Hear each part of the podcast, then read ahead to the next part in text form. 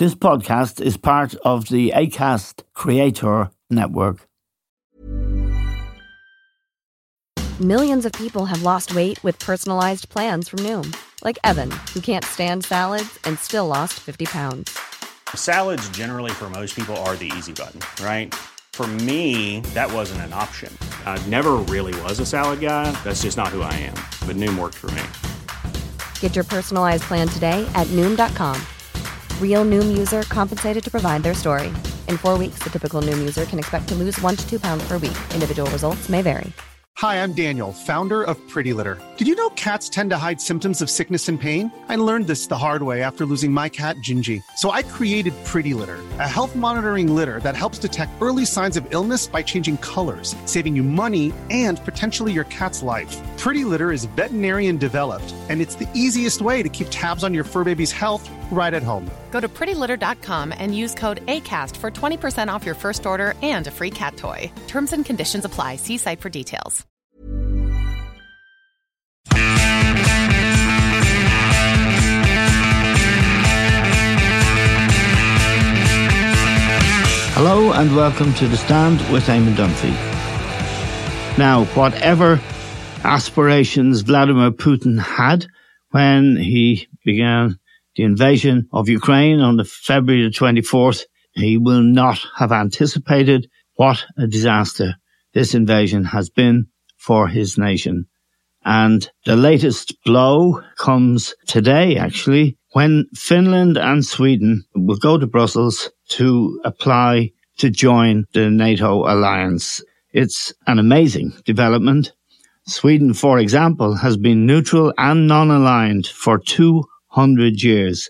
And Finland, which has a very large border with Russia, has also remained neutral. This development strengthens NATO considerably, and it would not have been something Vladimir Putin would have wished to see happening. We're joined now from Sweden by Philip O'Connor, an Irish journalist who's been working and living in Sweden for over twenty years, to discuss uh, this development. Philip, it's almost impossible to overstate the significance of this development when you consider Sweden's history in particular. two hundred years neutral, non-aligned, and have not fought a war. Tell us how momentous it is for the Swedish people, because I, I note uh, opinion polls, there was forty percent for joining NATO in a public opinion poll before this began. That number is sixty plus percent now. What does that reflect? Um, it reflects basically what is an overnight change, Eamon, in the way Sweden sees NATO and the Nordic and Baltic region and the world around it. And as you say, it's been an absolutely momentous week of, of politics and, and pomp and ceremony in the Nordic region.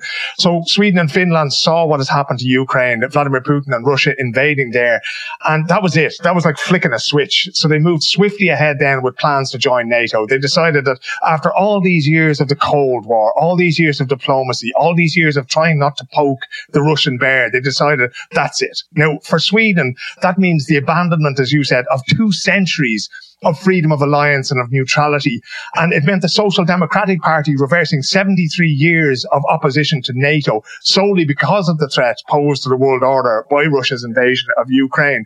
And Sunday in particular, it's been a big few weeks or big few months for the Nordic region in general, Eamon. But Sunday in particular was a, it was a stunning day, a seismic day for this region and for Sweden in particular. So I was out around town, around Stockholm on Sunday afternoon, and the Social Democratic Party had called to a press conference at six o'clock in the evening. So I went out on the shopping street, the Grafton Street of Sweden, if you like, which is called Drottninggatan, and I went to talk to people there. Now, these aren't people, or very few of them certainly, who are standing there waving NATO flags and saying, yes, call us up, put us into a war anywhere you want in the world. That's not, they're not rattling their sabres here. This is not something that the Swedish people really want, but it's something that they feel that they have to have.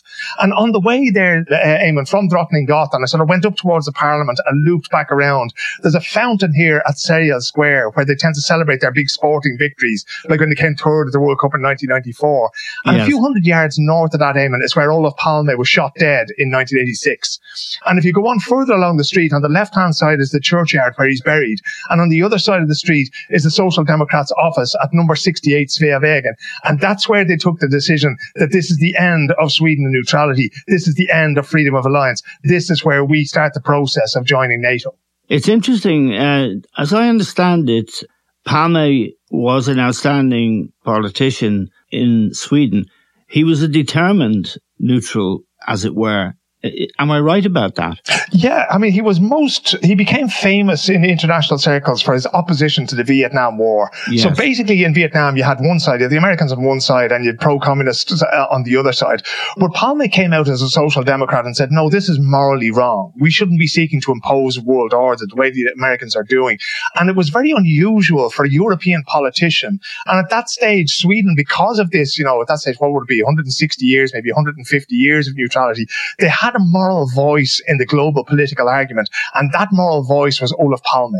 And he made very strong statements, very strong speeches against that, and stood by them even when he was attacked by Americans, by the American government, by American diplomats.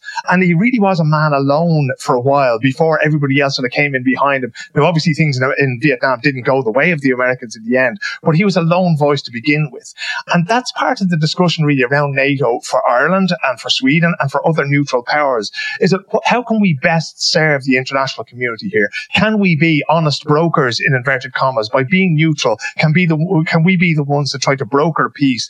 And that was something that Sweden successfully did for a long time. Now, you can argue that no state is really neutral. We all have our allies. We all have our enemies. We sell weapons. We sell fuel. We sell I T services to people who use these things to wage war. So nobody's really truly neutral. But Sweden walked that tightrope, and Finland, uh, in common with them, much better probably than many other nations in the late twentieth and early twenty-first century.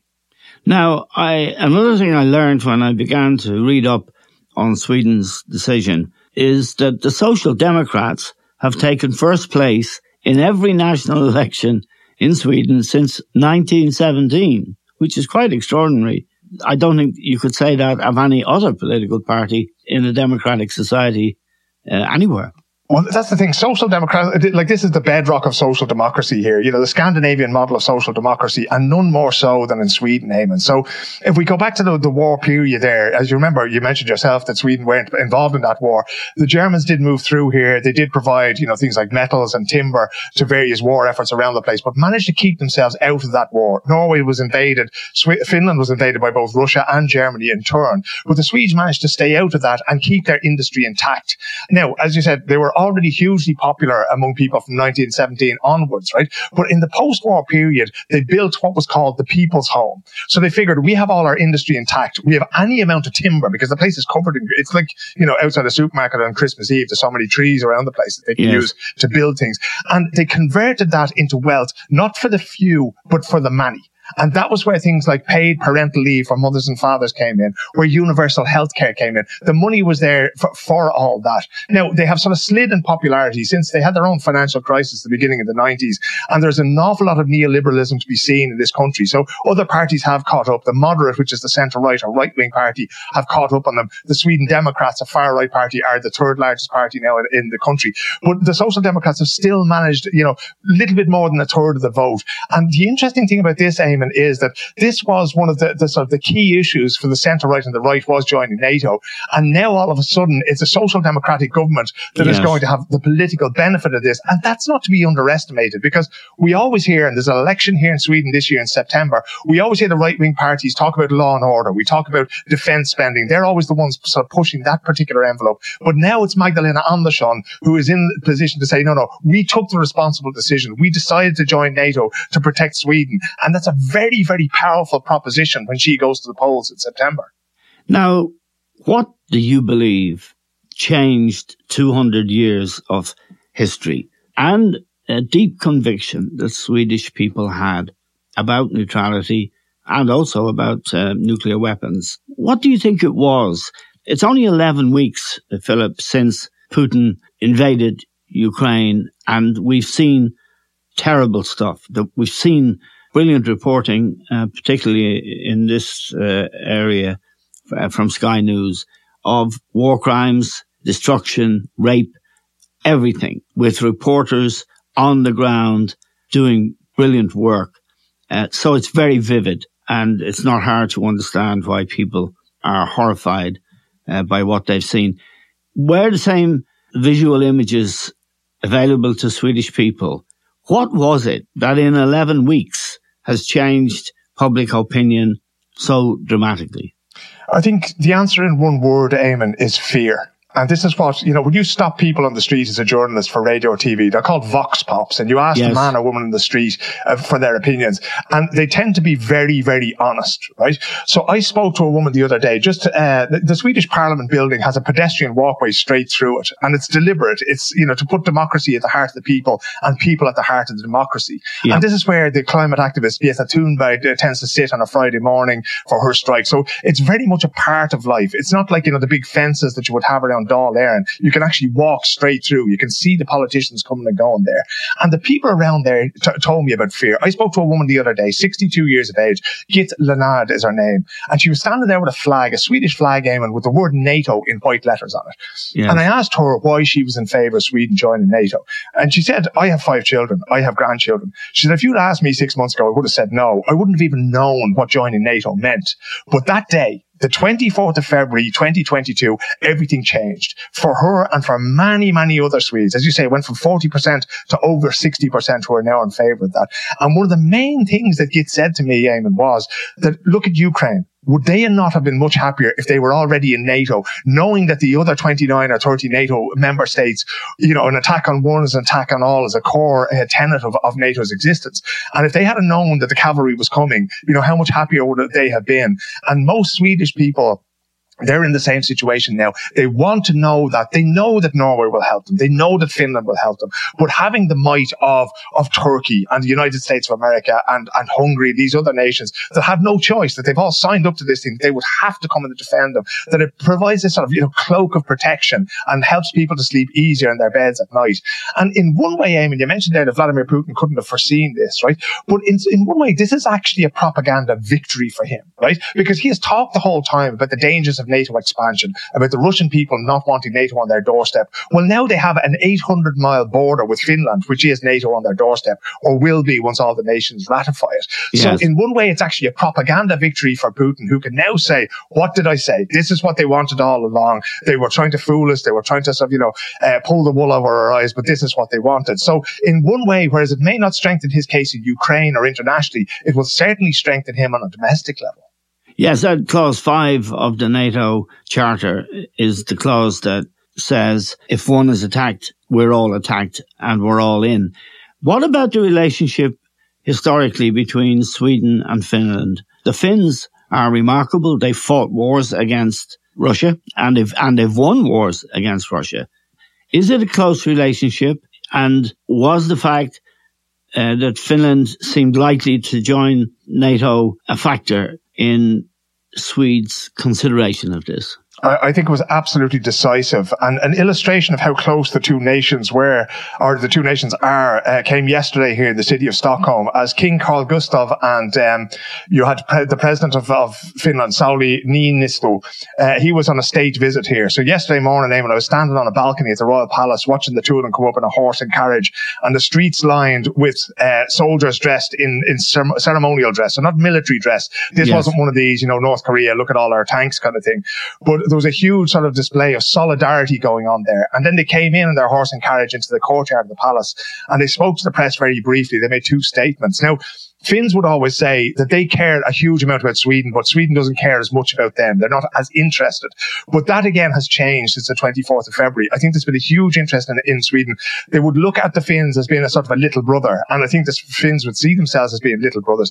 But it was absolutely essential, and there's a huge political power or geopolitical power in the two of them going to Brussels. It actually happened this morning at yes. seven o'clock that they went to NATO, and they delivered the applications together. And those two applications basically mean mean that there are no blank spots on the map of the Nordic and Baltic region anymore when it comes to NATO. Everybody is either in NATO or in the process of joining NATO now. And that's a piece on the chessboard or on the map that is of huge value to the international community and of huge value to NATO, and saying, okay, all of this area is now aligned. There is no weak link anymore. They're all together.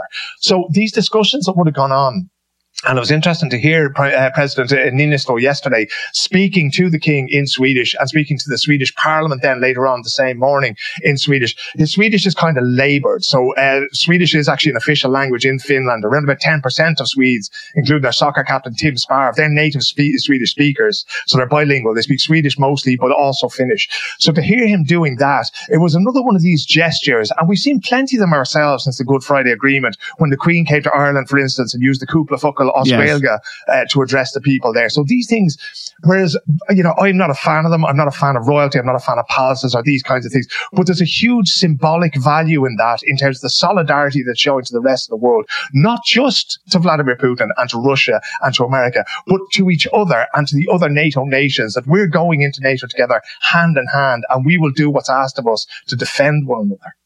Now, the relationships in NATO were strained when Donald Trump, for example, was president. He was at odds with NATO and didn't believe, or affected not to believe, that um, the United States should even uh, be a member, much less a leader of NATO.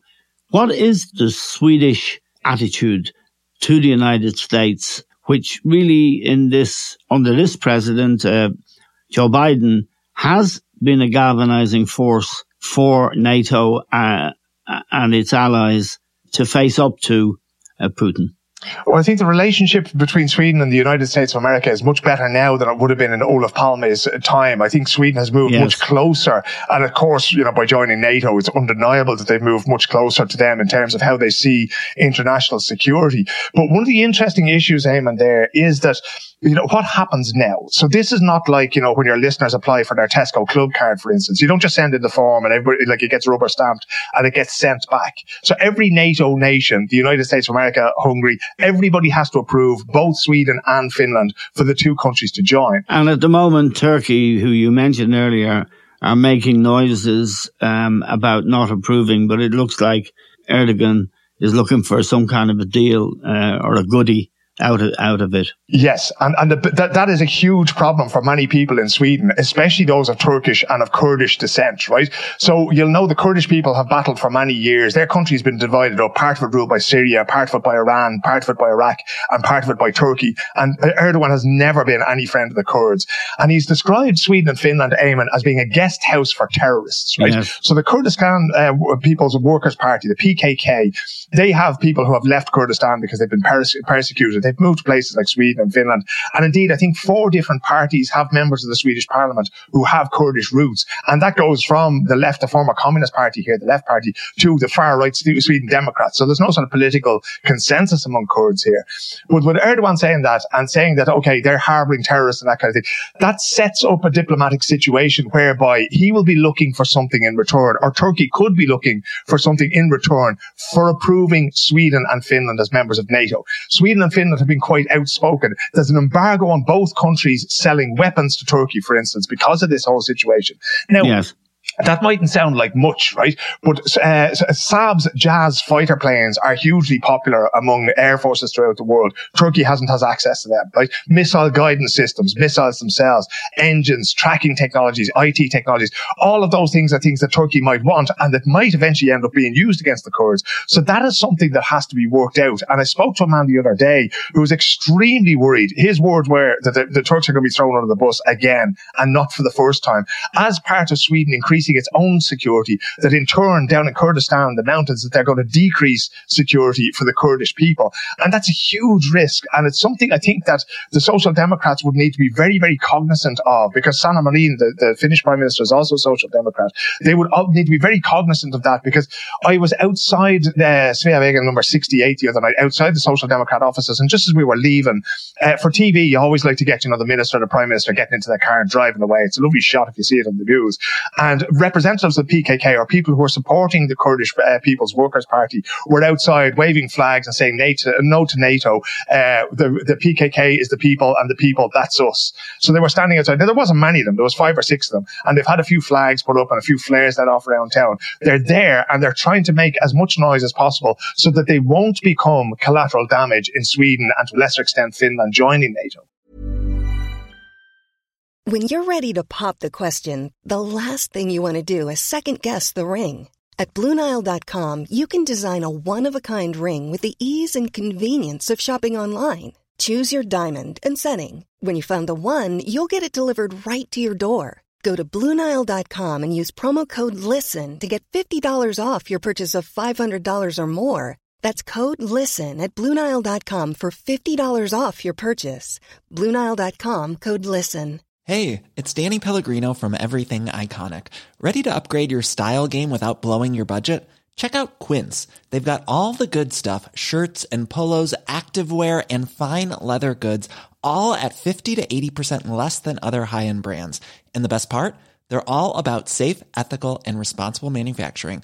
Get that luxury vibe without the luxury price tag. Hit up quince.com slash upgrade for free shipping and three sixty-five day returns on your next order. That's quince.com slash upgrade.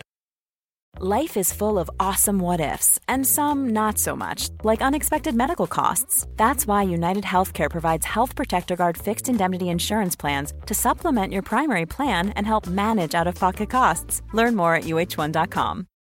Since two thousand thirteen, Bombas has donated over one hundred million socks, underwear, and T-shirts to those facing homelessness. If we counted those on air, this ad would last over one thousand one hundred fifty-seven days. But if we counted the time it takes to make a donation possible, it would take just a few clicks. Because every time you make a purchase, Bombas donates an item to someone who needs it.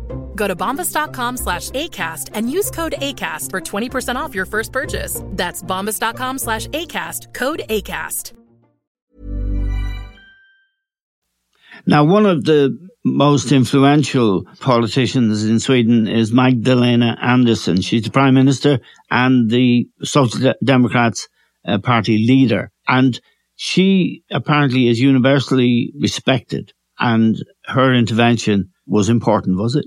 It was. And one of the things you have to hand to Magdalena Andersson, strangely enough, for, for a country that has had the Social Democrats as the biggest party since nineteen seventeen, she's the first female prime minister. So Margaret Thatcher got there long before, the first female prime minister in Sweden. And interestingly, Eamon, what she did was very, very clever. So she reached out a hand across the aisle to Ulf Kristersson, who's the leader of the centre-right moderate party here. They would have been the party that always would have had, you know, a good eye towards joining NATO. But rather than, you know, take the reins and go herself, she decided that she was going to include him all the way. So she has been very inclusive across all levels of the house, but Kristersson has been the key political ally. And that's where she gets the respect. So the previous prime minister, when we spoke about previous prime ministers, uh, when we were talking about COVID, for instance, that was Stefan Löfven, who was a former union man, a former negotiator, and you could tell because everything he did was horse trading, you know, in one way or another. But Magdalena Andersson has abandoned that for the common good, or certainly appeared to do that for the common good, because she will get the political wind beneath her wings now, and it has been very, very well received by people on both sides of the political divide here. So she's doing very, very well. Uh, she's very well spoken, both in Swedish and English. Uh, she made no bones of the fact that, look, she her mind was changed by, by the invasion. That's it. She was against NATO, and now she's for it. And many people will often try, politicians in particular, will often try to, when they change their mind, they'll try to convince you that this is yeah. what they thought all along. But she hasn't gone down that route. She's never said, well, actually, I was always in favour of NATO. She hasn't said that. She said, I was against it. But now the world has changed and we have to change with it. And there's a great sense of security. I'm finding it hard to remember. Uh, Fredrik Reinfeldt, a previous moderate prime minister uh, in the mid two thousand teens there, he once talked about opening their hearts to refugees, and he became very, very popular for a brief he- period because of that sense of humanity. And that's probably maybe ten, maybe not ten years, eight years since somebody was that popular. And that's sort of, you know, it's a sentimental liking or love for her around now that, you know, that the country is in a safe pair of hands. She's a strong prime minister who's capable of working across uh, the divides. Um, just as an Irishman, Philip, uh, as you know, there are what you might call neutrality hawks in Ireland. They're on the left, um, nearly all of them.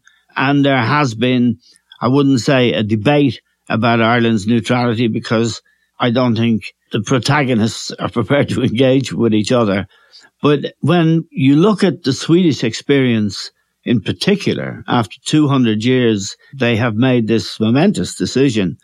In Ireland, as you know, there is this debate, and we're proud of our neutrality. Um, and many of us feel that uh, our neutrality now, in the way the, wo- the world is shaping up, is impossible to take seriously, particularly as we're members of the European Union in this changing world. Is there any resonance for you or for us from the Swedish experience and their willingness to abandon it? I think there is, Eamon, but we have to remember that, you know, the, the actual sort of geography of how this works, right?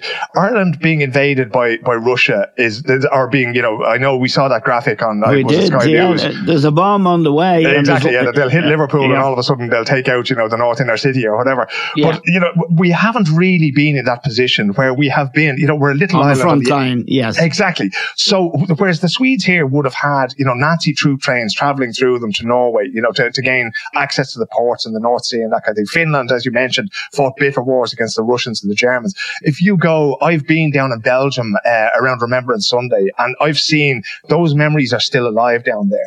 We're not in that situation. We have had, you know, many years of war ourselves. We're our nearest neighbour, so we have that memory, but not in the sort of the twentieth or the twenty-first century. We don't have those living memories maybe that other nations have. And I think it's worth interrogating. If you remember, after nine eleven, uh, George W. Bush, the American president at the time, said, "You're either with us or against us." And that to me was a very dangerous binary. And in being asked to choose sides now, I think, you know, there's great arguments to be made for Sweden joining NATO, you know, politically and in terms of security. Yes. yes. And there is no going back. You know, it's yes. like, being, you know, you're either pregnant or you're not. You're either in or you're out. Sweden is in now. I can't see them asking for any sort of time limited thing or that. You're just, you got to go and you got to go the whole way in. That's, that's period of neutrality is now over. It's consigned to history. Ireland is a little bit different. And if you talk to anybody who served in the Irish Armed Forces in the, in the Middle East, in Palestine, in the Golan Heights, they will tell you how appreciated they are by yes. both sides. Okay. Even yes. if you had Israeli intelligence officers learning Irish so that they could listen to what the lads were saying in the command posts, you know, th- th- it's, everybody appreciates an honest broker, a third party, a mediator. And so before Ireland abandons that kind of neutrality, it's, it would do well to interrogate itself and say, okay, right. can we p- become what Switzerland was in the Second World War? Can we become a safe haven, a place where people can go? You know, I was in the guest house in Northern Ireland where John Hume brought all parties to the Northern, Northern Ireland conflict and sat them all down. And yes. it's a fascinating idea. It may not be possible. Militarily, we have very, very little to offer NATO. You know, we might have a little yeah. bit of manpower, no air force to speak of, and a little bit of a navy. So that would have to change. You're talking about two percent of uh, of uh, G D P. G D P, sorry, I couldn't yeah. remember the English term for it there. But you're talking about two percent of G D P has to be invested, and the Swedes will now have to spend a lot of money. There's a lot of arms dealers are very happy this morning because the Swedes are just over one percent. So there's a lot of money going to have to be spent. So it's worth interrogating that idea. But it's also worth seeing it. One of the things that struck me, Eamon, uh, yesterday is I went to the palace yesterday for this, you know, big show of pomp and ceremony. I came up at what they call the King's Garden at the underground station there, and I walked out and I saw all these young people lined up in their uniforms, right? Now, these people are soldiers. They may be wearing ceremonial uniforms and have, you know, the equivalent of muskets standing there, but they're all young people under twenty-five. Now, I wouldn't be a neutrality hawk, but I certainly don't see the point of war in many situations. And it's always worth asking, what are we being asked? And I wanted to ask the Swedish Prime Minister this on Sunday. What what are you prepared to give to NATO, and what will NATO want in return? And I think that's a key question for Ireland to ask before we commit to these things, and we have to be well aware of it. And I do think that it should be put to the Irish people if that's the way we want to go. And when we do make a choice, then unfortunately it's one of those things that we all have to row in behind. The Swedes famously, uh, when they have a referendum here, it's not binding on the government, so it's only, you know, to, to tell the government yes. how the people are feeling, and then they will make their decision based on that. This one won't go to the government. I think, you know, part of it was to do with this idea of online misinformation, and doing so would just be a complete shit show, if you'll pardon my French, you know. Yes. So they decided to go ahead, and that this will be much quicker. But I do think that there's a lot of honest and hard conversations that will need to be had. And indeed, Sweden and Finland will continue to have them even after joining NATO. Okay, Philip, uh, we're grateful to you for joining us. Just before I let you go, we talked a lot with you about COVID and the Swedish approach to COVID.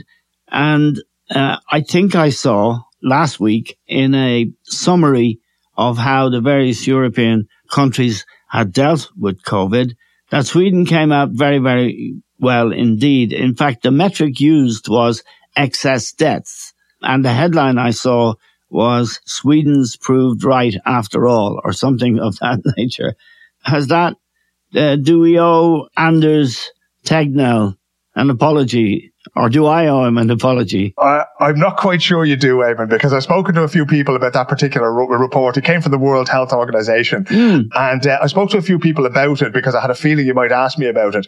And the thing is that excess mortality is a bit of a blunt instrument in terms of measuring, you know, it's like b- between yeah. your finger and your thumb and trying to guess a distance kind of thing. So there's so many factors that play into that in terms of your health service, in terms of uh, P P E that was available at the time, in terms of lockdowns and that. So the experts that I've spoken to, and I do, one of them is just messaging me now as, as I'm speaking to you. And, you know, these people are telling me that, look, that is like, it's, it certainly gives you an idea of what happened. But the fact of the matter is that Sweden still had far more deaths and far greater excess mortality than many of its Nordic neighbours. Yes. And in fact, the ones that I would listen to, maybe we can have a conversation about this again in the future. There's been two reports that have come out. One is from what's called the Corona Commission here in Sweden. And they were very, very critical of how care, especially for the elderly and for people with dementia, was handled at the beginning, the way they didn't receive the care that they deserved or that they were legally entitled to. And the other one came yesterday from, or I think it was the day before yesterday, from the National Audit Office, which really went in hard on the Swedish government and the Swedish regions who are responsible for healthcare here for not being prepared. So they had no stocks of masks or gowns or ventilators or that kind of thing. And the National Audit Office said, look, you should have been prepared for this. And because you weren't, people died. So uh, let's wait on, we'll hold off on sending the bouquet of flowers to Mister Tegnell yet, and maybe we can talk about it for, in more detail at a later date. Okay, no apologies required. Thank you very much for joining us from Stockholm. That's Philip O'Connor, an Irishman who's lived and worked in Sweden for uh, over twenty years, and we're grateful to Philip as always. To all of you for listening, that's all we have time for now.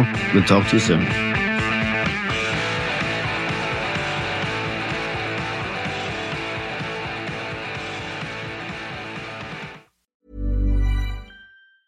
Hey, it's Danny Pellegrino from Everything Iconic. Ready to upgrade your style game without blowing your budget? Check out Quince. They've got all the good stuff, shirts and polos, activewear and fine leather goods, all at fifty to eighty percent less than other high-end brands. And the best part? They're all about safe, ethical and responsible manufacturing. Get that luxury vibe without the luxury price tag. Hit up quince.com slash upgrade for free shipping and three sixty-five day returns on your next order. That's quince.com slash upgrade.